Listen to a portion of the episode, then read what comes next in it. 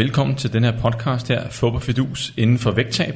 Mit navn er Henrik Duer, jeg er træningsfysiolog, og med mig i studiet, der har jeg diætist Stine Jung Albrechtsen. Velkommen til. Mange tak. Og øh, lige inden du får lov til at øh, præsentere dig selv, så vil jeg lige fortælle lidt om øh, den her podcast her. Og øh, den her podcast, den har til formål at aflive, afklare en masse øh, spørgsmål øh, inden, for, inden for vægttab, og lige præcis øh, inden for vægttab, der findes rigtig mange skrøner og myter. Og jeg har gjort det på den måde, at øh, jeg lagde spørgsmål op på øh, min Facebook-side, og så lød jeg øh, hvad skal vi sige, følgende øh, definere, komme med spørgsmål til, hvad er det, jeg skal belyse i denne podcast her. Og der kom et, et væld af spørgsmål, der kommer rigtig, rigtig mange interessante øh, spørgsmål, og der er faktisk kommet så mange, at vi laver øh, to podcasts til det her øh, emne, og det her, det er øh, del 1. Og bare for lige at nævne nogle af de ting, øh, folk har spurgt om, øh, som vi skal afklare, det er blandt andet, skal man fjerne øh, kulhydraterne øh, i kosten, hvis man skal tabe sig? Er low carb high fat farligt? Må man spise efter klokken 8 om aftenen? Et halv, øh, en halv citron i et glas vand om morgenen er en rigtig god idé. Kan man spise sig til højere stofskifte? Må man drikke vand under måltid? Er morgenmad det vigtigste måltid? Og så videre, og så videre. Der er rigtig mange gode ting, så øh, lyt med. Men Stine, øh, start med at fortælle lidt om dig selv. Tak. Jamen, øh, jeg hedder Stine Junge Albrechtsen. Jeg er klinisk diætist af uddannelse og øh, er også forfatter og foredragsholder.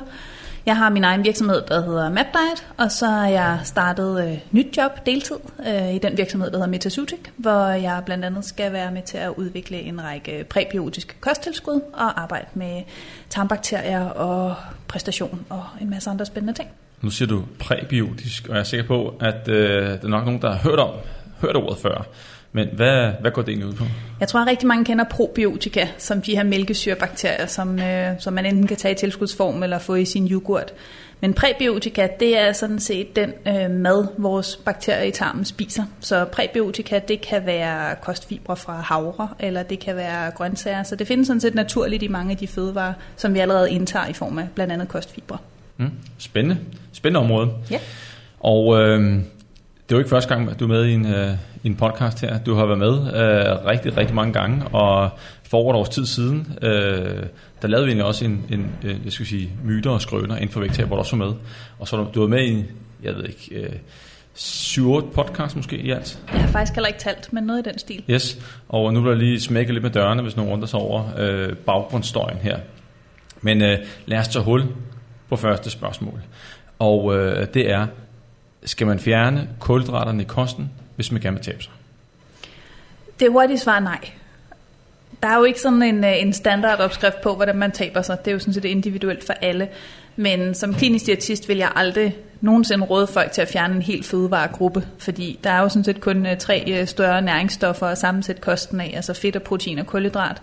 Og hvis man så fjerner en, øh, en stor tredjedel, så vil jeg i hvert fald synes, man gik glip af mange vigtige næringsstoffer. Og øh, ja, man kan sige, at det handler om, om at skabe kalorunderskuddet, og, og det kan man øh, gøre på mange måder. Men, men øh, kulhydraterne er, øh, hvad skal vi sige, bliver gjort til en form for fjende, hvis man skal tabe sig. Man hører det mange steder, at hvis du skal tabe sig, så skal du skære på kulhydraterne. Men sidst den handler, om det kalor, øh, handler det selvfølgelig om selve kalorunderskuddet. Hvad, hvad tror du er årsagen til, at øh, kulhydraterne har fået det her øh, slemme ry? Det, der er kulhydraternes problematik, er jo, at det er en kæmpe gruppe af fødevarer. Så det er jo alt fra det simple hvide sukker, vi har i sukkerskålen, til frugter og grøntsager og rugbrød. Så, så selvfølgelig er der nogle øh, rigtig gode kulhydrater, når vi snakker sundhed, og der er nogle, der måske er mindre gavnlige for, for vores sundhed. Så, så det kan være en af de ting, at man tænker, at i kulhydratgruppen finder vi is og slik og kage, så det må jo være noget, vi skal skære fra. Men det vil jo så også at være at skære rugbrød og brune ris og grøntsager fra. Og du, du nævnte lige før, at øh, øh der, der er nogle næringsstoffer, man går glip af, hvis det er, at man øh, jeg skal sige, fjerner kulhydrater og skærer meget kraftigt ned på dem. Hvad, hvad, hvad taler vi om her?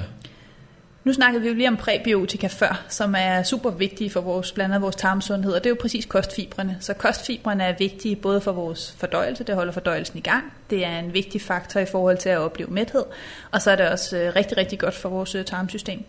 Så, så det vil være kostfibrene, det vil gå ud over, når vi skar i kulhydraterne. Så er der alt, hvad der egentlig bliver suget op af jorden, fordi kulhydrater er planter. Så planter, de suger jo godt til, at de mineraler, de vokser i.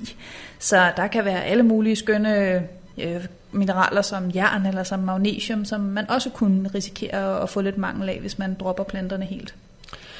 Og øh, før i tiden var det jo for mange år siden, øh, hvis vi har nogle lidt ældre lytter med, så var der fedtforskrækkelse, og nu er det kulhydratforskrækkelse. Og, øh, men, men der findes jo øh, koncepter, som er øh, ekstremt øh, populære inden for det med at øh, skærpe kulhydraterne, altså sådan som low carb, high fat. Og det går ud på at øh, barbere kulhydraterne helt ned. Og, øh, og så lever de der ketonstoffer, som øh, hvad skal vi sige, øh, kroppen så producerer, når de, de får et meget øh, lavt, øh, når den får et meget lavt indtag af, af hvad skal vi sige, af, af, af kulhydrater. Og øh, kan, kan den egentlig gøres på en, en, en sund måde? Nu har vi sagt, at der er en risiko for, at man mangler næringsstoffer. Øh, hvad skal man være opmærksom på, hvis man sidder derude? Og det er jeg sikker på, at der er mange, der gør. Øh, der følger low carb og Selvfølgelig kan man tabe sig på den, fordi man kommer i kalorunderskud. Men, men øh, hvor, øh, hvor skal man sætte ind hen, hvis man vil være nogenlunde sikker og gøre det sundt? Jeg tror først og fremmest, så kører den her bølge med at skære kulhydraterne på, at kulhydrat ikke er livsnødvendigt. Men at det ikke er livsnødvendigt, er jo ikke det samme som, at det ikke har et godt formål. Så man kan sige, hvis vi skulle, hvis du og jeg skulle på Robinson, og vi skulle sige, hvad, hvad skal jeg have for at overleve længst muligt af de færreste næringsstoffer, jamen så er fedt og protein livsnødvendigt. Så derfor kan man godt slagte kulhydraterne langt hen ad vejen, og stadig øh, leve forholdsvis øh, fornuftigt. Men når man sådan siger, hvad skal man for guds skyld ikke slagte, hvis man kan undgå det, så handler det jo først og fremmest om at få i hvert fald nogle grøntsager, fordi lige meget hvad man prøver at anprise som sundt, så har grøntsager i hvert fald aldrig haft et dårligt ry. Øh, det, det er både vigtigt i, i forhold til vores... Jeg ved aldrig, det er hvad den kommer. Vi ja, det, det kan godt være, at der kommer antigrøntsagskuren, men, men næsten lige meget. Man kan diskutere alt muligt inden for sundhed, men jeg har stadig ikke set dem, der vil argumentere for, at grøntsager var usunde. Så, så dem vil jeg i hvert fald sætte på at, at have inde i min kost. Og når man også ser på, jamen, hvordan sammensættes de her ketokure eller øh, low carb kur, jamen, så er det også ofte de fiberholdige grøntsager, der bliver. Så det er stadig kålprodukterne. Det øh, kan være ja, stadig løgplanterne i, i nogle af kurerne. Men det var det, jeg ville satse på at holde inde. Det var de, de fiberholdige grøntsager som minimum. Yes, og øh, hvis der så er nogen øh, stadig, der, der sværger til low carb og fat, og man gerne vil, vil tabe sig, så skal man huske, at hvis man skal tabe sig, så skal man også kunne holde vægttabet bagefter. Og det nytter jo ikke noget, at man springer på low carb high fat, og det ikke fungerer for en, fordi at, øh, så ved man, at det ikke kommer til at holde hvad skal jeg sige, resten af livet. Så skal man alligevel ændre livsstil igen på, på et senere tidspunkt, og det gør det jo øh, hvad skal jeg sige, øh, øh kompliceret, fordi at øh, der er nogle ting, man ikke må få øh, i, i kosten. Så dermed sagt, at det, det bliver sværere at, at efterleve. Men der er jo nogen, der har succes med det. Øh, og så er der selvfølgelig en, en sidste ting, det er, hvis man øh, dyrker sport med øh, sådan meget højintens sport. Øh, det kunne være fodbold, det kunne være håndbold, det kunne være øh, 5 10 km løb, hvor at man er afhængig af af sine kulhydratdepoter, øh, fordi at øh, de giver den benzin, man, man bruger ved øh, højintensivt arbejde, så er der en udfordring her, fordi ingen kulhydrater i kosten, så er der en øvre grænse for, hvor, hvad skal vi sige, hvor, hvor, hvor fyldte de her øh, kulhydratlager kan være i kroppen, og så er der også en øvre grænse for, hvor lang tid man kan blive ved med den høje intensitet. Jeg synes også, det er en vigtig pointe at kigge på kalorier per gram fødevare, fordi fedt er jo sådan set ikke et slankende produkt i sig selv, i og med at det giver 9 kalorier per gram, og kulhydrater giver 4 kalorier per gram, og kostfiber giver 2. Så hvis det handler om at komme i kalorieunderskud, så er fedt jo en af de kilder, der fylder rigtig meget i kosten. Når det her virker, også som vægttab, så handler det om, hvad, hvad maden gør nede i maven, og der bliver fedt bare generelt meget længere tid i maven end kulhydrat. Det kan være flere timer længere. Så det mange oplever, når de går på en øh, kur med få kulhydrater og meget fedt, det er, at de oplever en langvarig mæthed, fordi deres øh, måltider får så høj en fedtprocent, men det er jo bare hverken en garanti for vægttab, specielt hvis man begynder på sådan noget som at putte smør i kaffen eller andre sådan øh, skøre tricks. Så, så, så man skal hele tiden huske, det er kalorieunderskud, man taber sig af. Det er ikke fedt som kilde, tværtimod giver den dobbelt så mange kalorier som kulhydrat. Yes, og så lige øh, et andet spørgsmål, som der også kom ind i forbindelse med det her, det er, er low carb, high fat farligt for kroppen? Vi har været lidt ind på det, mm. øh, hvis det er, at man skal vi sige, øh, kommer til at mangle nogle næringsstoffer, fordi at man har øh, gjort det på, hvad skal vi sige, en ikke hensigtsmæssig måde. Øh, så hvis, hvis man sørger for at selvfølgelig er dækket ind, så er, er der vel ikke nogen udfordringer? Det bør der ikke være, men man skal hele tiden tænke på igen det her med, jamen sørg for stadig at få nogle grøntsager, og hvis man på nogen måde en gang imellem kan få snedet nogle kornprodukter ind, så vælg nogle fuldkornsprodukter, så det for eksempel bliver noget rugbrød eller nogle brune ris, hvis man bare kan presse sit øh, kulhydratbudget til at få en lille smule af det ind, fordi igen, det er de her fibre, og det er de her vigtige mineraler, man så også får med. Yes. Lad os øh, rulle videre til den næste. Det er også lidt en, øh, en der har været ekstremt populær. Øh, man må ikke spise efter klokken 20, sandt eller falsk. Og øh, det er selvfølgelig øh, falsk. Vi har jo hørt den med klokken 18. Øh, det er, hvordan er den går. Ja, du skal ikke spise efter 18, det er federe om natten. Ja, der var, der var en jyd, der sagde, at det sætter sig om natten. Så, øh, men men øh, øh, hvad, hvad er der i det? Må man ikke spise efter kl. 18 eller kl. 20? Vi er jo alle sammen meget forskellige. Vi har forskellige døgnrytmer. Øh, vi øh, har forskellige præferencer, alt efter om vi spiser med en familie eller spiser alene. Så man kan sige, sådan grundlæggende at lave en regel med et klokkeslæt, der skal gælde universelt for alle, det, det holder lige så lidt som at sige, at man ikke må spise kulhydrater. Men øhm, når man sådan kigger på, at fordøjelse er en aktiv proces, altså din krop skal bruge rigtig meget energi på at fordøje, så kan der være noget ved, at vi gerne skal restituere, inden vi skal sove. Og sige, at man skal gerne nå øh, et restitutionsniveau, hvor vi skal slippe vores skærme og, og prøve at slappe lidt af i kroppen. Og der, der kan et stort måltid, lige inden vi skal sove, selvfølgelig betyde noget i forhold til restitution og i forhold til at nå en dyb søvn. Men i forhold til at tabe sig og være kalorieunderskud, så kan du i princippet spise det i et stort måltid, lige inden du skal sove, så som du kan sprede det ud over dagen i otte måltider. Det er egentlig lige meget. Og, øh, og du nævner selv øh, døgnrytme, og øh, der er begyndt at komme øh, noget på det hedder, det hedder chrononutrition, at, øh, at måske er der en, en betydning med hensyn til øh, måske den metaboliske profil, altså hvordan vi får forbrændt øh, sukker og fedt i, i, i løbet af dagen, at øh, der kan være øh, en fordel ved at tage en stor del af kalorierne om morgenen, øh, og så lidt mindre til middag, og så allermindst øh, til aften. Øh, jeg har da set et, et par studier, hvor man har taget præcis samme kalorier, og så har man, øh, hvad skal vi sige, øh, stort måltid i den ene gruppe, medium og småt til aften, og så var det lige omvendt i den anden gruppe. Øh, og øh, der var faktisk en, øh, der fandt en forskel. Øh, og øh, de kunne ikke rigtig finde ud af, hvad, hvad årsagen var, udover at der var måske noget, noget, noget døgnrytme.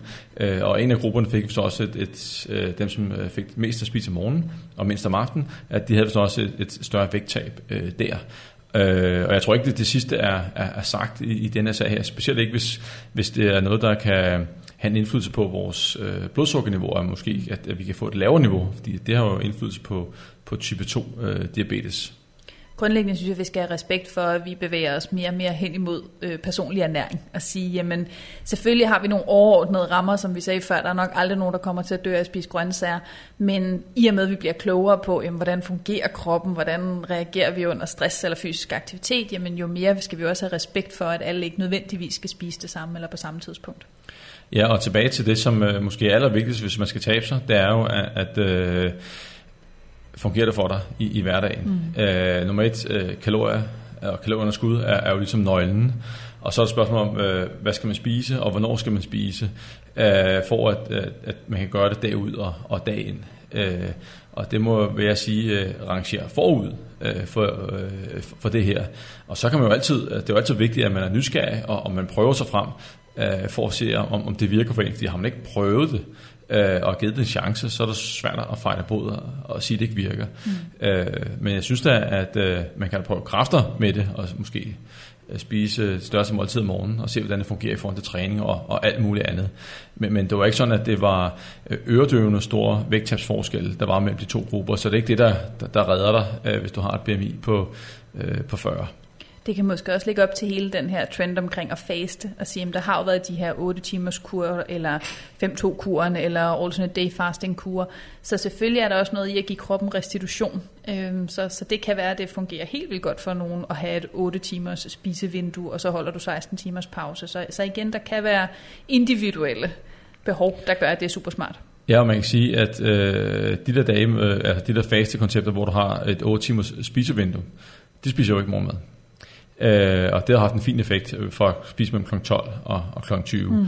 Ja, og det skal så siges, at jeg har ikke set, om der er et studie, hvor de starter med at spise kl. 8 og slutter kl. 4, og så se, hvad der så sker derfra. Øh, men det kan være, at fremtiden øh, vil vise det. Den er i hvert fald givet videre. Den er givet videre. Øh, og hvis der er nogen, der har øh, set det studie, hvor der har gjort netop det, så, så giv mig gerne besked. Øh, så vil jeg gerne tage det op i, i sundhedsnyhederne med Eskild. Nå, øh, vi skal videre, Stine. Mm. Og her kommer en hvor, hvor jeg har, jeg vil sige, jeg har undret mig lidt, men, men jeg har hørt den før. Øh, jeg har aldrig fået sådan forklaret helt rationalet bag, og hvad tankegangen er bag. Og det er et, en halv citron i glas vand om morgenen på tom mave. Jeg har også hørt den. Øhm, jeg har heller ikke rigtig nogensinde fundet en videnskabelig forklaring på den, men det kan jo igen være det her med, hvad, hvad påvirker ens appetit? Og altså, jeg vil da i hvert fald selv forestille mig, at sådan en, en syrlig væske om morgenen måske ikke lige frem vil virke appetitfremmende, så det kan da sagtens være, at det på, for den enkelte måske kan gøre et eller andet i forhold til, hvor meget man så spiser efterfølgende. Men jeg tænker ikke, at vi kan efterprøve det som øh, evidens. Nej, men jeg tænker også, hvis det var, at øh, det i praksis havde en effekt. Ja. Der er jo nogen, der har prøvet det ude. Og så må de have haft en, en fantastisk succes øh, med det, også øh, på, på den lange bane. Ja, siden de gider dele det i hvert fald. Ja, ja men jeg tænker, at vi, vi havde nok hørt om det, hvis det var øh, at, øh, af andre veje, hvis det var, at det, at det havde en, øh, en, en stor effekt øh, på, på vægttabet. Men, men man kan jo prøve, der skal jo aldrig at prøve det, måske øh, som... Øh, som, som du siger, så er der nogen, der får måske får en form for mæthedsfornemmelse, eller bare det at få et eller andet om morgenen, det gør, at, at man C-vitamin. Ja, måske noget C-vitamin, øh, men så kan man sige, så vender det lidt om på den der med, at, at øh, øh det er lige før med øh, chrononutrition, følge døgnrytmen, at man måske skal spise lidt mere om morgenen, og så øh, lidt mindre om aftenen. Det er bare der, man skal tage sit, øh, sit glas med citron. You, you never know. Men indtil videre, så er det lidt en, øh, det må vi kalde en, en skrøne. Det har ikke nogen indvirkning på noget som helst. Så øh, man skal gøre det, fordi man kan lide det, og ikke øh, på grund af så meget andet. Enig. Så kommer vi til en anden en, som egentlig er, øh, jeg, jeg synes, det er ret interessant, og der, der kan være flere øh, vinkler på denne her. Øhm, spørgsmålet går på, kan man spise til et højere stofskifte? Og, øh, og det er sådan lidt afhængig af, øh, hvor man er henne. Øh, er man i kalorieunderskud, er man ikke i kalorieunderskud, og, og, og så videre. Og øh, der er ikke nogen tvivl om, øh, Øh, skal man spise til et højere stofskifte, så, øh, så skal man jo ligesom være kalorunderskud. Og jeg tror, at, øh, at tanken går lidt, øh, at den der, øh, at vi kender fra vægttab, når man kommer i kalorunderskud, så kan, kan stofskiftet tilpasse sig, og det, det kan sænke sig også mere, end hvad der bliver øh, skal vi sige, retfærdiggjort ud for, for tab af kropsmasse, fedtmasse og, og, og muskelmasse. At stofskiftet rent faktisk kan, kan sænke sig. Og øh, det er selvfølgelig harmoniterende, når man skal tabe sig. Men, men kan man så vente den om, øh, hvis man spiser øh, for meget, øh, systematisk, øh, mindre mængder, kan man så presse stofskiftet op? Og det, det er jo en, øh, en interessant tanke. Bestemt. Og så tænker jeg også, altså jeg har også siddet til et middagsselskab, hvor, hvor min bror har underholdt med, at han spiste øh, fødevarer, der gav ham øh, negativ energibalance i sig selv, fordi han simpelthen mente, at hans krop brugte flere kalorier på at forbrænde, øh, for eksempel bladcelleri eller broccoli, end der var kalorier i fødevaren. Så man kan sige, så noget er der sikkert også nogen, der forbinder med, om så kan jeg måske snyde mit stofskifte, eller presse mit stofskifte. Så jeg tror, der også er mange myter forbundet med det her. Og et af de steder, hvor jeg tror, den opstår, det her med at kunne spise sig til et højere stofskifte, det er jo fordi, der er mange, som ofte oplever, at vægttabet går i stå, eller i hvert fald de præsterer dårligt, hvis de går rigtig langt ned i kalorier. Fordi får man ikke de kalorier, kroppen har brug for, jamen så er det også et spørgsmål om, at så skærer man ned på dagligdags aktivitet, så øh, hopper man måske med begge ben, hvis der bliver serveret kage, fordi man bare er så desperat sulten, så man har flere overspringshandlinger. Så jeg tror også, der er mange, der har oplevet det her med at være på meget, meget få kalorier, og ikke opleve vægttab, hvor de så måske ved at putte de her 200-300 kalorier på igen, de er gået fra 1500 ned til 1200, levede helt sur i 1200, og så oplevet at stige til måske 1500 igen, og så have et kæmpe resultat, og så tro, når mit stofskifte er steget. Men sandsynligvis har de bare fået mere overskud, eller blevet mere mætte, så de ikke hoppet i den der torsdagskage, eller haft mere overskud til at bevæge sig generelt i hverdagen. Ja, man kan sige, at øh, er man i kalorieunderskud, så er man i kalorieunderskud, så vil man tabe sig. Ja. Øh, og, øh, og jeg har også jeg selv haft den, den, altså, den, den samme oplevelse flere gange med, hvor at, øh, og det har primært været sådan lidt, lidt online, hvor folk har skrevet til mig, og de er gået i stå, og øh, så vi chattet lidt frem og tilbage, at de ikke får særlig mange kalorier, øh, typisk øh, måske en, en 1200, og selvfølgelig, øh, hvis folk er rimelig fysisk aktive, har en vis størrelse, har den normalt stofskifte, så skal de selvfølgelig tabe sig med 1200 ja. kalorier. Og, øh, og man kan sige, man kan jo ikke bare sige, så skal du spise 1000, fordi at man ved godt, det, det, det er ikke der, den er gal. Øh, og så kan man jo nogle gange prøve at sige, jamen, prøv, som du selv siger, jamen, prøv at gå op med 200-300 kalorier, og så se, hvad der sker. Du kan bare prøve en uge eller to. Og nogle gange, jamen så kom det. Øh, og, øh, og typisk så er det en øget fysisk aktivitet og, og, og mindre snacking, øh, som, øh, som, som kommer med her. Og, øh, og man har set på på folk i fitnessbranchen, der har været til konkurrencer og har haft meget lav fedtprocent, og så, hvor det så går op i kalorier igen og kommer tilbage til en normal øh, kropsvægt. Og de har også haft et presset stofskifte, men der går altså måneder, inden øh, at det stofskifte er, er 100% tilbage. Øh, så, så det er en ting. Jeg tjekkede også lige op på øh, en undersøgelse inden øh, med hensyn til det her, øh, hvis man nu er normalvægtig. Øh, og det var meget smart, hvis man nu er normalvægtig eller overvægtig, og man skal i gang med et vægttab, hvis man lige kan spise sit stofskift op, inden man skal i gang mm. med et, et vægttab.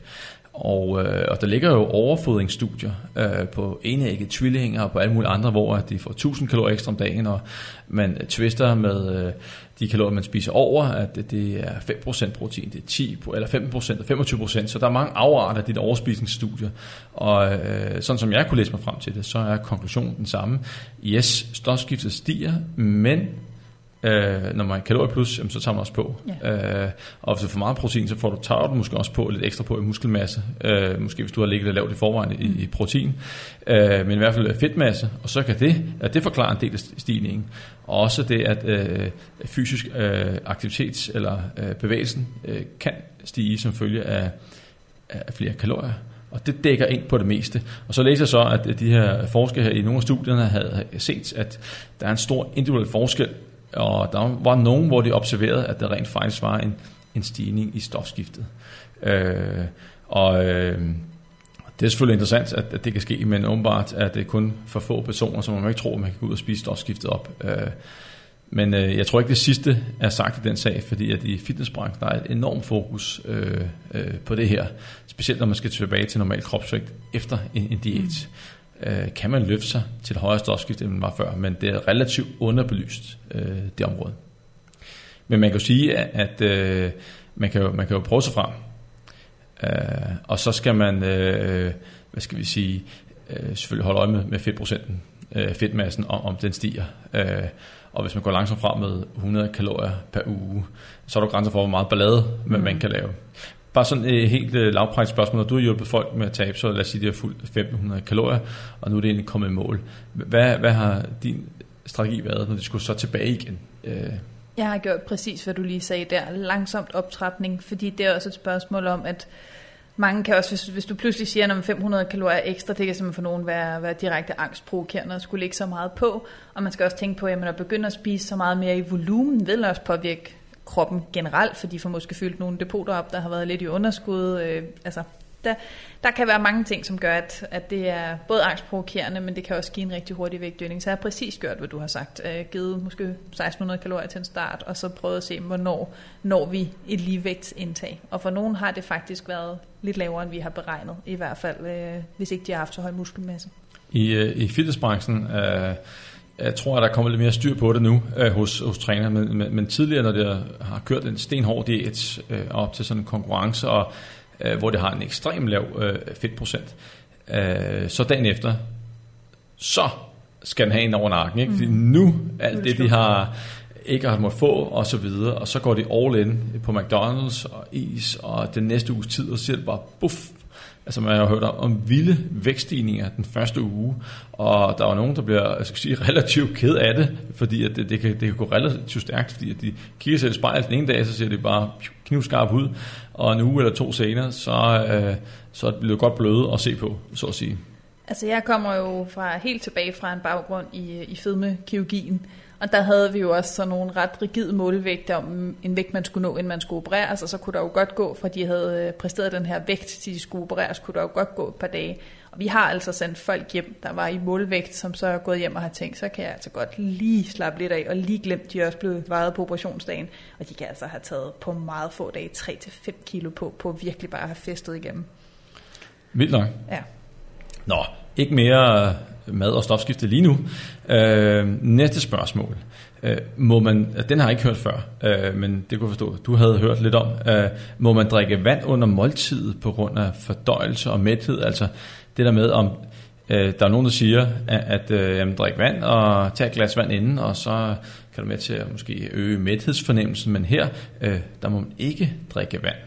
At, øh, jeg har ikke hørt sådan lige den der version før, men hvad, hvad, hvad tænker du?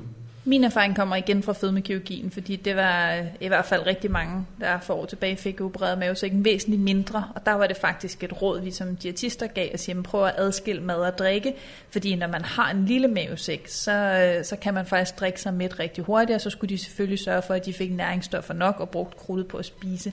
Så jeg tænker, det måske kan stamme derfra, at en tidligere gastric bypass opereret har sagt, at min diætist siger, at man ikke må spise og drikke samtidig, hvilket har været øh, absolut rimelig for den her person med en lille mavesæk, men måske ikke lige nødvendigvis for en, der har fuld mavesæk-kapacitet. Men ellers så hører jeg den meget fra småbørnsfamilier, hvor man siger, at vores børn kan ikke spise maden, fordi de starter med at, at drikke helt vildt meget, og så er der ikke plads. Og selvfølgelig fylder alt i mavesækken, altså både væske og mad. Så hvis man bare skynder sig at drikke en masse, jamen, så vil mavesækken udvide sig og sådan ret hurtigt sende nogle signaler tilbage til hjernen, at hov, der er lukket hernede, og der er ikke plads til mere mad. Så jeg tænker i forhold til folk med små mavesække, som selvfølgelig både kan være fedmeopereret, men også kan være børn, at der kan det godt være, at man lige siger, lad os lige få nogle ordentlige næringsstoffer først, før vi bare fylder øh, løs med, med væsken. Men ellers kan man sige, at øh, for helt almindelige mennesker, voksne mennesker, øh, så må man meget gerne drikke, drikke vand til maden. Øh, ingen, ingen problemer der. Øh, så fik vi i hvert fald lige... Øh, jeg vil ikke sige løs den, men vi får lige vendt og drejet hvor den kunne komme fra. Og øh, hvis den, som har, har skrevet det her spørgsmål, hører det, så må jeg også gerne skrive til mig, hvor er det egentlig, øh, det stammer fra. Det har jeg faktisk glemt at, at spørge om. Og så selvfølgelig alt med måde. Altså man drikker et glas væske eller to til maden, tror jeg ikke har betydning. Men hvis man altså, drikker en liter væske, kan det selvfølgelig godt påvirke, hvor meget man har lyst til at spise, eller hvor meget man kan nå at spise til et hovedmåltid. Yes. Morgenmad er det vigtigste måltid. Det har vi fået tudet ørerne fuld af mange gange. Og vi har allerede været inde på det der øh, chrono nutrition, og vi har også vendt øh, øh faste, hvor man spiser øh, mellem kl. 12 og, og kl. 8 og, og, og så videre, så videre. Øh, men, men hvad tænker du om den sætning? Er, er, det, er det sandt eller falsk? Altså det er jo også noget i forhold til, hvad vi skal ud og præstere fra morgenstunden. Fordi vi har jo også lige været omkring, at kulhydrater er rigtig godt brændstof til muskler, især til hjernen. Så jeg tror ikke, jeg med god samvittighed vil øh, sende mit barn i skole, uden i hvert fald at have forsøgt at få nogle gode vaner omkring at spise lidt morgenmad, fordi vi jo tænker, at vi er mere læringsparate, eller i hvert fald, at hjernen er, er mere klar til læring, hvis man i hvert fald bare lige har fået lidt at spise. Så, så der kan sagtens være noget i forhold til læring og, og få spist noget morgenmad. Men igen må vi også have respekt for, at vi alle sammen er forskellige. Altså, jeg vågner personligt og kunne spise min højre arm, øh, når jeg lige øh, har fået øjne. Hvor min mand, han bestemt bare synes, det er helt vildt rart at sidde længe med kaffen. Så jeg tror også, der er også individuelle forskelle, alt efter hvad man er vant til, og hvordan man performer bedst. Ja, og i forbindelse med, med morgenmad, en af de ting her, hvor at, øh, jeg læste, det var så et andet spørgsmål, vi kan tage det nu, øh, men, men det var, øh, sætter morgenmaden, den sætter forbrænding i gang, så vi, vi kan tabe os, og det er selvfølgelig en, øh, en misforståelse. Mm. Øh, og i, i sidste ende, når vi så taler om kalorier, øh, så er det kalorier ind, kalorier ud, øh, gør det, der fungerer for dig bedst. Øh, man kan så sige, at det med morgenmad, hvis man kigger på øh, uh, succesparameter i uh, det amerikanske vægttabsregister, der er også et finsk, der er også et tysk og portugisisk og, og så videre, uh, og der er faktisk det at spise morgenmad, uh, det var en af de, en af de hvad skal vi sige, ting, som de fleste gjorde. Og øh, uden at forklare, at, det, det kunne være, øh, hvad skal vi sige, at det nødvendigvis var det, der, der gav succesen, men det var bare sådan et, et, øh, en, en ting, de, de gjorde, og uh, og det kan jo give måske meget god mening, hvis man undgår at snakke i løbet af dagen og, og andre ting, og hvis ens morgenmad er, er øh, fuld af fiber og, og næringsrig, så giver det også meget god mening. Men i sidste ende, så er det jo kalorierne, øh, der tæller.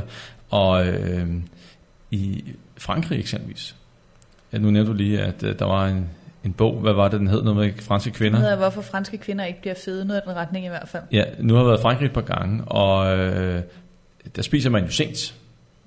Og, og morgenmaden, det er nogle gange en, en croissant, og så en kop kaffe, og, og, og så afsted. Det var sådan lige omvendt, omvendt af øh, øh, det der chrononutrition, og øh, omvendt af morgenmad øh, skal fylde meget, det er det vigtigste måltid. Øh, og alligevel så, øh, så er det jo slanke, i hvert fald kvinderne, øh, meget bekendt. Jeg tror stadig, at vi skal tænke, at, øh, at det er det her med, at alt ikke skal være super sundt, for at man generelt har en, en god helbredstilstand. Og jeg tror, at grundlæggende spiser franskmændene jo masser af grønt og gode olivenolier og masser af fisk. Så de har jo langt hen ad vejen en, en i hvert fald sundere gennemsnitskost, end danskerne har. Så derfor vil den her croissant sandsynligvis ikke være lige så skadelig for dem, som hvis man på en dansk kost startede med en croissant, og så øh, gik til rugbrødsmad med saltkød til, til frokost, og måske fik mindre øh, grøntsager i løbet af dagen. Så, så man skal nok også kigge på deres grundlæggende madkultur, er rigtig god, øhm, og de er ikke kendt for at overspise. Så, så de har sådan en helt anden, sådan, det kan godt få et rigtig godt glas rødvin og, og noget rigtig godt kød og nogle rigtig gode grøntsager, men grundlæggende roser vi jo deres køkken, for jeg tænker også tit, når man tænker franske restauranter, det er bitte små portioner, og det er veltillavet. Så jeg tror bare, at de har en anden kultur omkring portionsstørrelser, omkring, øh, omkring gode råvarer. Plus er også, at øh, det er måske også mere sammen, øh, når de spiser.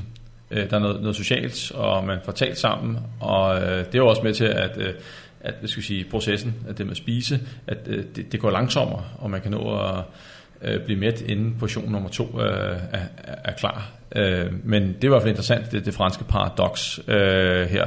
Men... Øh, Mormaden er det vigtigste måltid. Øh, gør det, som passer dig bedst. Øh, og, øh, men der er ikke nogen tvivl om, at for mange, der, øh, der virker det øh, som en, en, en rigtig øh, god ting. Et af de sjove ting, der faktisk står i den her bog om de franske kvinder, der ikke bliver fede, det er også omkring franske kvinders indkøbsmønster at øh, de faktisk, øh, meget af det, man starter med i et fransk supermarked, er ikke bageren, ligesom i det danske supermarked, men faktisk blomsterafdelingen.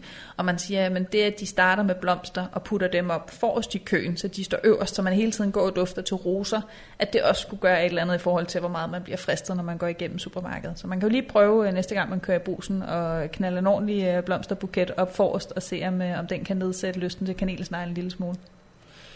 Øh, det trækker jeg hermed videre. og hvis der er nogen, der prøver det derude, øh, så må I gerne skrive til mig og høre. Øh, jeg vil gerne høre, hvordan det gik. Ja. det er hvad, det bliver det nye.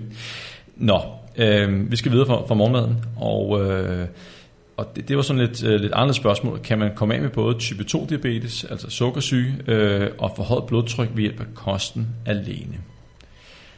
Og der er jo ikke nogen tvivl om, at, at vægttab kan gavne. Mm. Og der, man kan jo tabe sig uden at, at træne. Så her der, der bør man forvente, at øh, der kan være en lavere risiko for type 2 diabetes. Øh, blodtryk er der jo lidt i, i tvivl om, men jeg kan godt forestille mig, at, øh, at det vil have en øh, effekt her. Der er lavet den her diæt, der hedder DASH-diæten, som er Dietary Approach to Stop Hypertension. Så man kan sige, der er jo sådan set lavet en, en diæt, som man har, har, har brugt øh, mod forhøjet blodtryk. Men altså, de grundlæggende principper er egentlig at følge kostrådene, som de er i Danmark. Altså begrænse salt og begrænse tilsat sukker og grundlæggende skære ned på det røde kød. Så ellers masser af frugt og grønt og øh, kostfibre og øh, fisk og så videre. Så, så altså, der er selvfølgelig gjort nogle initiativer, og der har også øh, helt sikkert været en god effekt på det, men jeg tror, at det afgørende i det her spørgsmål er, om man kan gøre det på kost alene. Og selvom jeg er diætist, og jeg selvfølgelig gerne vil, vil fremhæve alt det positive, der er ved at lægge øh, kost om til, til noget sundere, så er det de færreste ting, der kan stå alene. Altså at komme af med en, med en diabetes eller forhøjet blodtryk handler også rigtig meget om at være fysisk aktiv og have en fornuftig muskelmasse, så man øh, kan omsætte insulin og så videre på en fornuftig måde. Ja, og øh, det er så vigtigt at også slå fast her, at øh, hvis personen, som har stillet et spørgsmål her, ikke er så meget for at træne, så øh, kom ud og få gå en tur, i stedet for at prøve at gå til.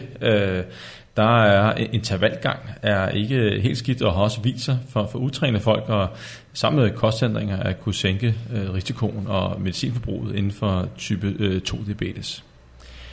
Jeg tænker også, det er noget med, hvor fremskreden det er. Altså man kan jo gøre rigtig meget forebyggende selvfølgelig, og man kan også gøre rigtig meget, hvis, øh, hvis både forhøjet blodtryk og diabetes konstateres tidligt. Altså der er, der er rigtig mange af de her ting, der, der er i hvert fald, om ikke andet er helt reversible, så er i hvert fald mulighed for at udskyde, hvornår øh, en alvorlig type 2 diabetes eller forhøjet blodtryk rammer.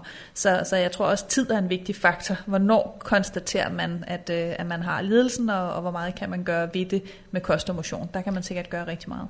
Og hvis vi lige springer tilbage til den der dash diet, og du nævnte selv, at den minder meget om de, de normale kostråd, vi har mm. i Danmark. Så hvis man nu følger de normale kostråd, og det er der ikke så mange danskere, der gør. Nej, det er meget få procent. og, så lad os sige, at det, det er mål nummer et, det er at hoppe op øh, på, på det niveau. Øh, jamen, er, er der så egentlig mere at dreje på? i, øh, jeg ved ikke, du nåede at gå dybt med dash diet, men, men øh, så, så gør man det vel ganske gør man det rigtig, rigtig fornuftigt, og som, som du også sagde, start også med, med det fysiske aktivitet, man orker. Så altså, en gåtur er jo bedre end ikke at gøre noget, og øh, team armstræk er bedre end at lade være.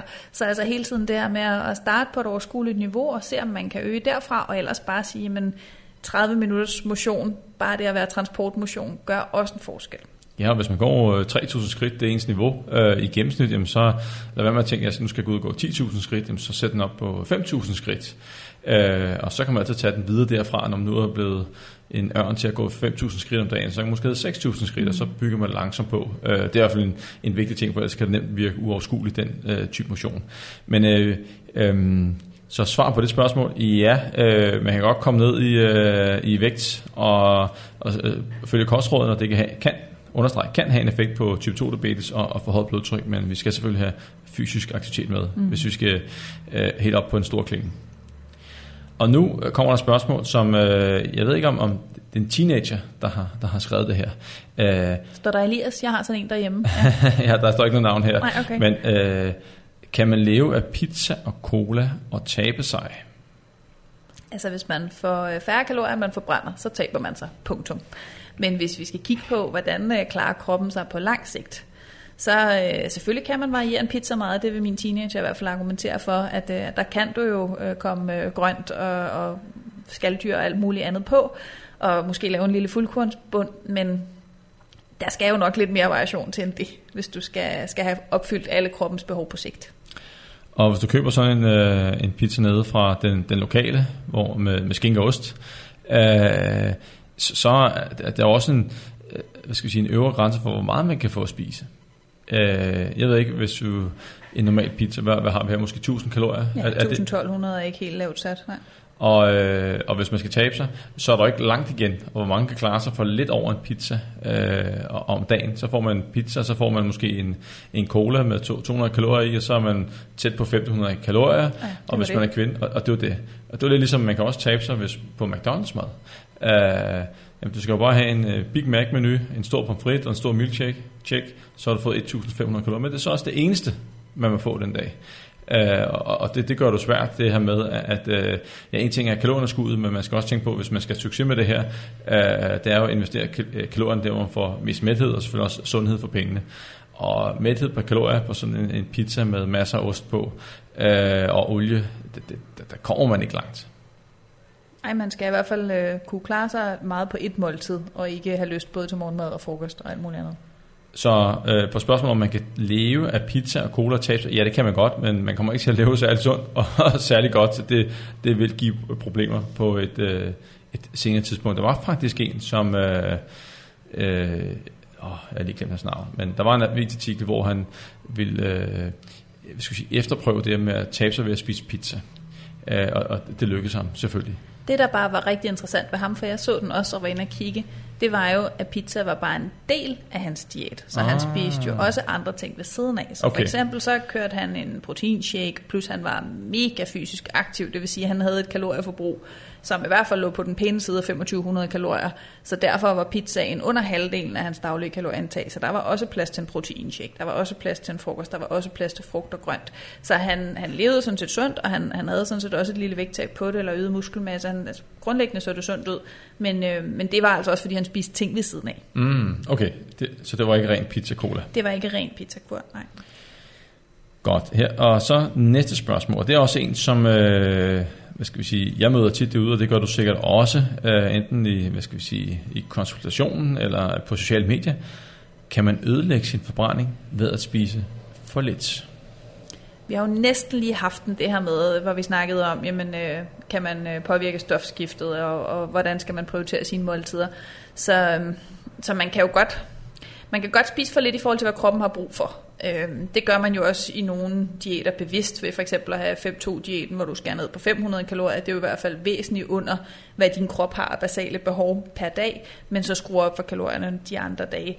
Så altså, i perioder, så, så kan man selvfølgelig godt tåle at få færre kalorier, men gør man det konsekvent, jamen, så vil det sandsynligvis have konsekvenser i forhold til din muskelmasse, bevarelse af muskelmasse, dit energiniveau, dit lyst til at overspise og lade være med at være fysisk aktiv osv.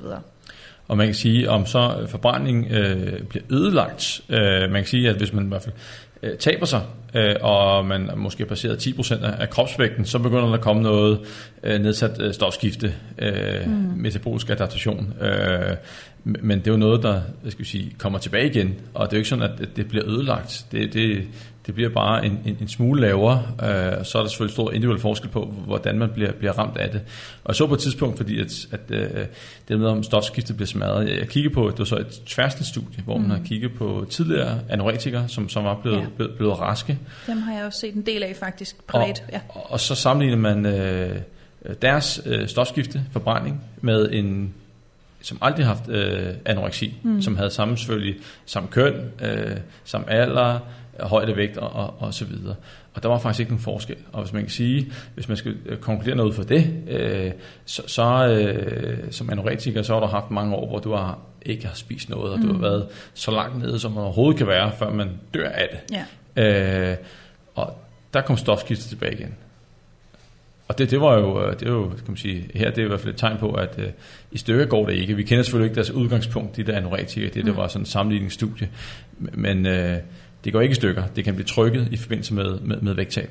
Dem, jeg har set privat i min klinik, for jeg har haft en del tidligere spiseforstyrret igennem, de, de kan sagtens komme op og have en normal forbrænding igen, men mange af dem har senskader på for eksempel mavetarmsystemet. Det kan være, at deres tarmsbevægelsesmønster ikke er kommet rigtig i gang, så de døjer rigtig meget med forstoppelse. Nogle af dem har øh, hvad hedder det, problemer med fertiliteten. Altså, så man kan sige, man kan sagtens se, at måske spiseforstyrrelsen ikke ikke nødvendigvis ødelægger stofskiftet, men hold op, det kan ødelægge mange andre ting i forhold til kroppens funktioner. Så altså, man skal ikke tro, at man, man, man slipper helt ustraffet for øh, at have været spiseforstyrret mange år. Nej, men øh, på spørgsmålet om, øh, hvad skal jeg sige, for få kalorier kan ødelægge øh, forbrændingen, altså hvis man spiser for lidt, øh, nej, det kan det ikke, men hvis man har holdt et, et stort kalorieunderskud i lang tid, og man taber mange kilo, øh, så kan forbrændingen godt gå hen og blive mindre, udover øh, det forbrændningstab, man, man får ved at tabe kropsmasse, muskelmasse og fedtmasse. Øh, men det er noget, der kan komme tilbage igen, så det går ikke i stykker.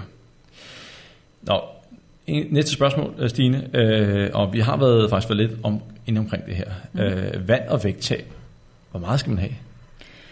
Det kommer så an på blandt andet temperaturen udenfor. Øh, det, det, som, som i dag. I dag ja. øh, det er rigtig, rigtig varmt dag. En af årets varmeste dage. Øh, og jeg var faktisk ude at løbe inden den her podcast her, ja. og jeg har bare, altså i dag, der, der har, jeg skal ikke tabe mig, men jeg har drukket meget vand. Så temperatur betyder noget. Øh, så betyder det selvfølgelig også noget med, hvad man, altså hvor fysisk aktiv man er, hvad man har svedt i løbet af dagen. Så betyder ens vægt noget, fordi det er gerne væskebehov per kilo kropsvægt. Så altså, vejer du 120 kilo, har du behov for mere væske, end hvis du vejer 55 kilo.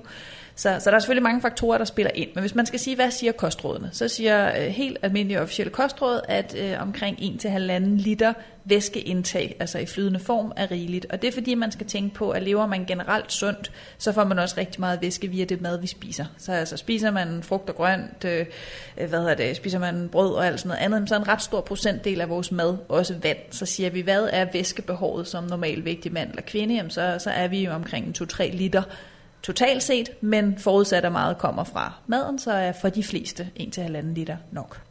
Yes, så er den øh, givet på bæret, øh, og, øh, og det er jo lidt lige meget om det, hvad skal vi sige, det er vægttab eller ej. Det er sådan øh, det generelle, at det det, vi skal have for at opretholde væskebalancen, og, og øh, vand er ikke øh, noget, der som udbart fremmer vægttabet. Altså Nej. måske vil det for nogen give lidt ekstra mæthed i forbindelse med måltid, som vi har været inde på, men det er ikke sådan en den her skal du bare have meget af, så, så, så kommer du til at tabe dig. Der skal man kigge på, hvad, hvad er ens behov ud for, øh, som du selv sagde, øh, hvor varmt er det, er du aktiv, øh, hvad får du gennem maden, øh, og hvad er din størrelse. Så, så det er de normale kostråd. Plus man skal huske, at intet er risikofrit. Altså når man overdriver ting, så har det konsekvenser. Så overdriver man også et væskeindtag, jamen, så påvirker det jo hele din væskebalance, dermed også de mineraler, du udvasker. Så altså går man rigtig meget til den med væsken, uden at kroppen har behov for det, jamen, så kan du have et ret stort mineraltab, som potentielt kan være sundhedsskadeligt. Det har man set ved, øh, i, i nogle maratonløb, hvor at, øh, de har drukket for meget. Det er typisk de, de langsomme løber, hvor de har drukket for meget ved, ved posterne, og mm. de, øh, og, og, og de, øh, de vejer faktisk mere, når de kommer ind, end, end, end da de startede. Og der er sket der er ganske, ganske få tilfælde, hvor folk har fået det der hyponatremi, hvor de øh, faktisk har fået for meget drikke, øh, og det bliver for fortyndet, og så, så er det faktisk farligt. Og når man ser øh, sådan nogle øh, detox-kurer og retreats osv., hvor, hvor det handler om øh, udrensning, så, så har man altså, også i aller værste tilfælde set dødsfald på at drikke for meget væske, fordi man simpelthen kan drikke så meget væske på kort tid, at det simpelthen kan blive livstruende. Yes, så er der to spørgsmål tilbage, og det ene har sådan lidt et underspørgsmål. Øh, drikke max under vægttab, og her mener personen sandsynligvis... Øh, Pepsi Max. Pepsi Max. Mm-hmm. Go eller no go. Og så var der et andet spørgsmål, der, der knyttede sig til lige bagefter. Og er det rigtigt, at mænd kan blive sterile, hvis de drikker spiser ting, der indeholder kunstige sødemidler?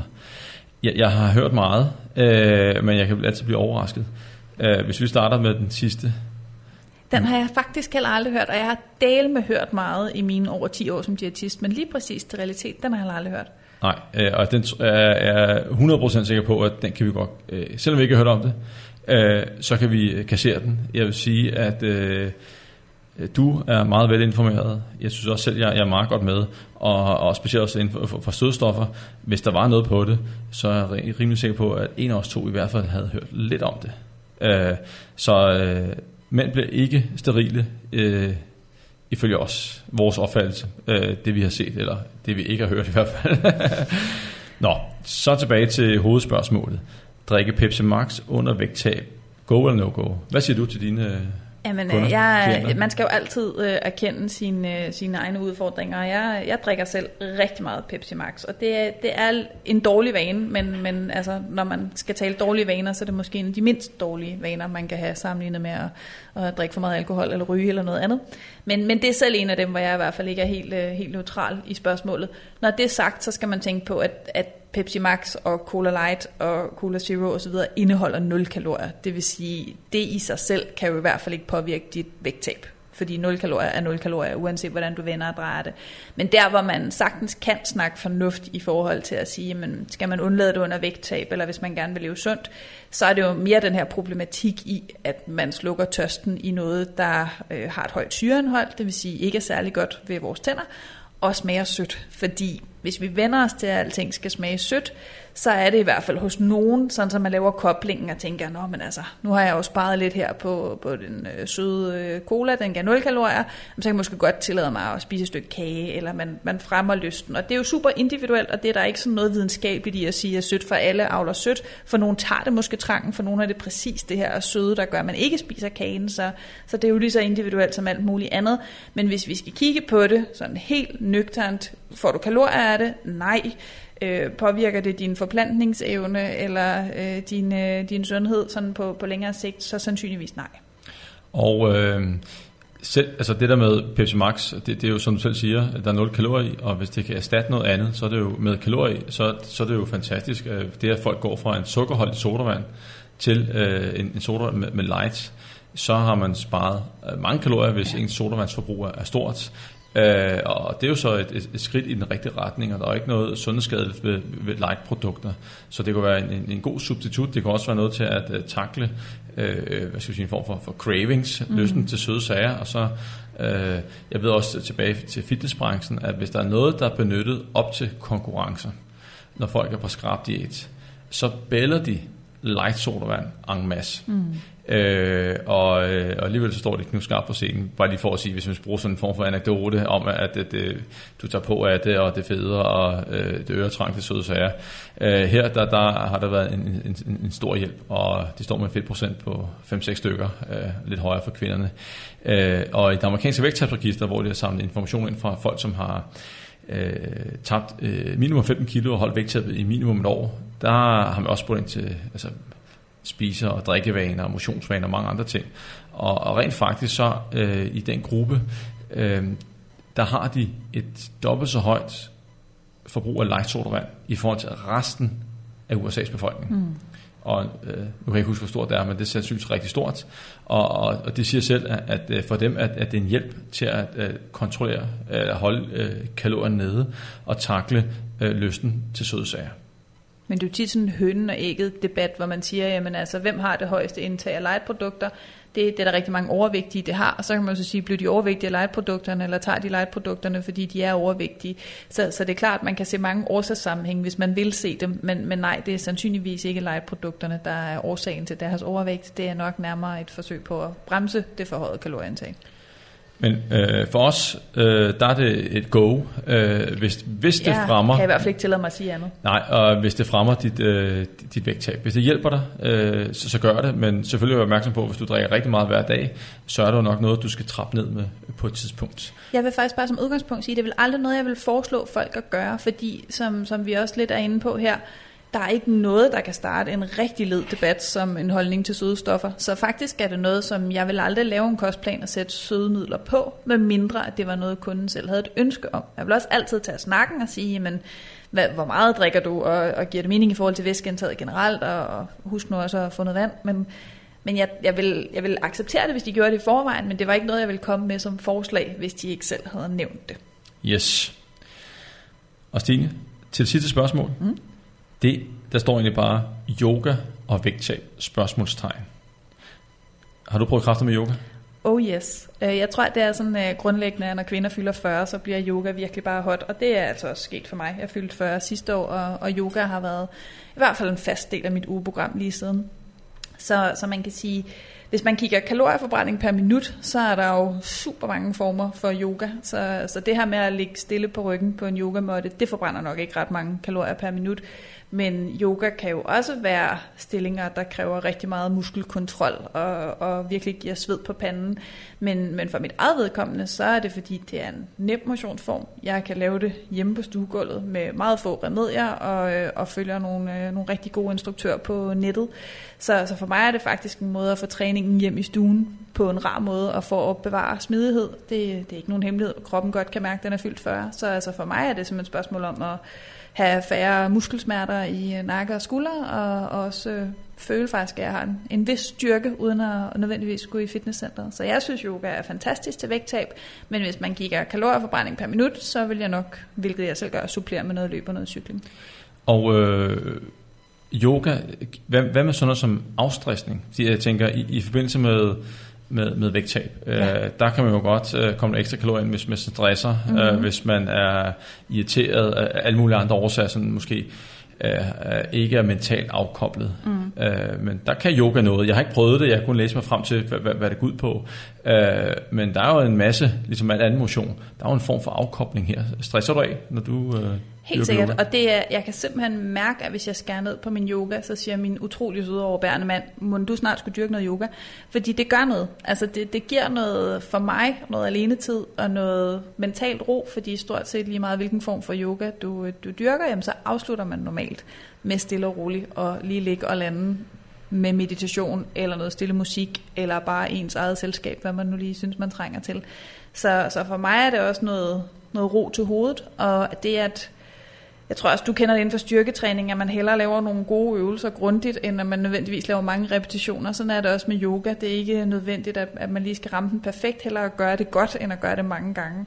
Så, så det giver helt sikkert også noget, noget kontrol og noget styrke. Og man kan sige, det med, med yogaen øh, som motionsform, altså man kan sige, den bedste motion, det er jo den, der bliver gjort. Mm. Og alt vil være bedre end ingenting. Så er det godt være, at det ikke er som at løbe en, en 10 km på, på, på en time. Men, men øh, der er et kalorieforbrug, og der er jo også nogle styrkende elementer. Øh, og, og det kan jo med til at øh, holde på muskelmassen undervejs i, i, i vægttabet. Fordi taber man sig uden at træne, så vil, der, vil man også tabe øh, muskelmasse. Det er afhængig af, hvor meget man skal tabe, så, så, så kan der være et sted mellem 15 og 20 procent af vægttabet af muskelmasse. Det gider vi jo ikke at tabe. Det, det, det gavner ikke vægttabet, det er jo ikke sandsynligt for, at vi holder det bagefter.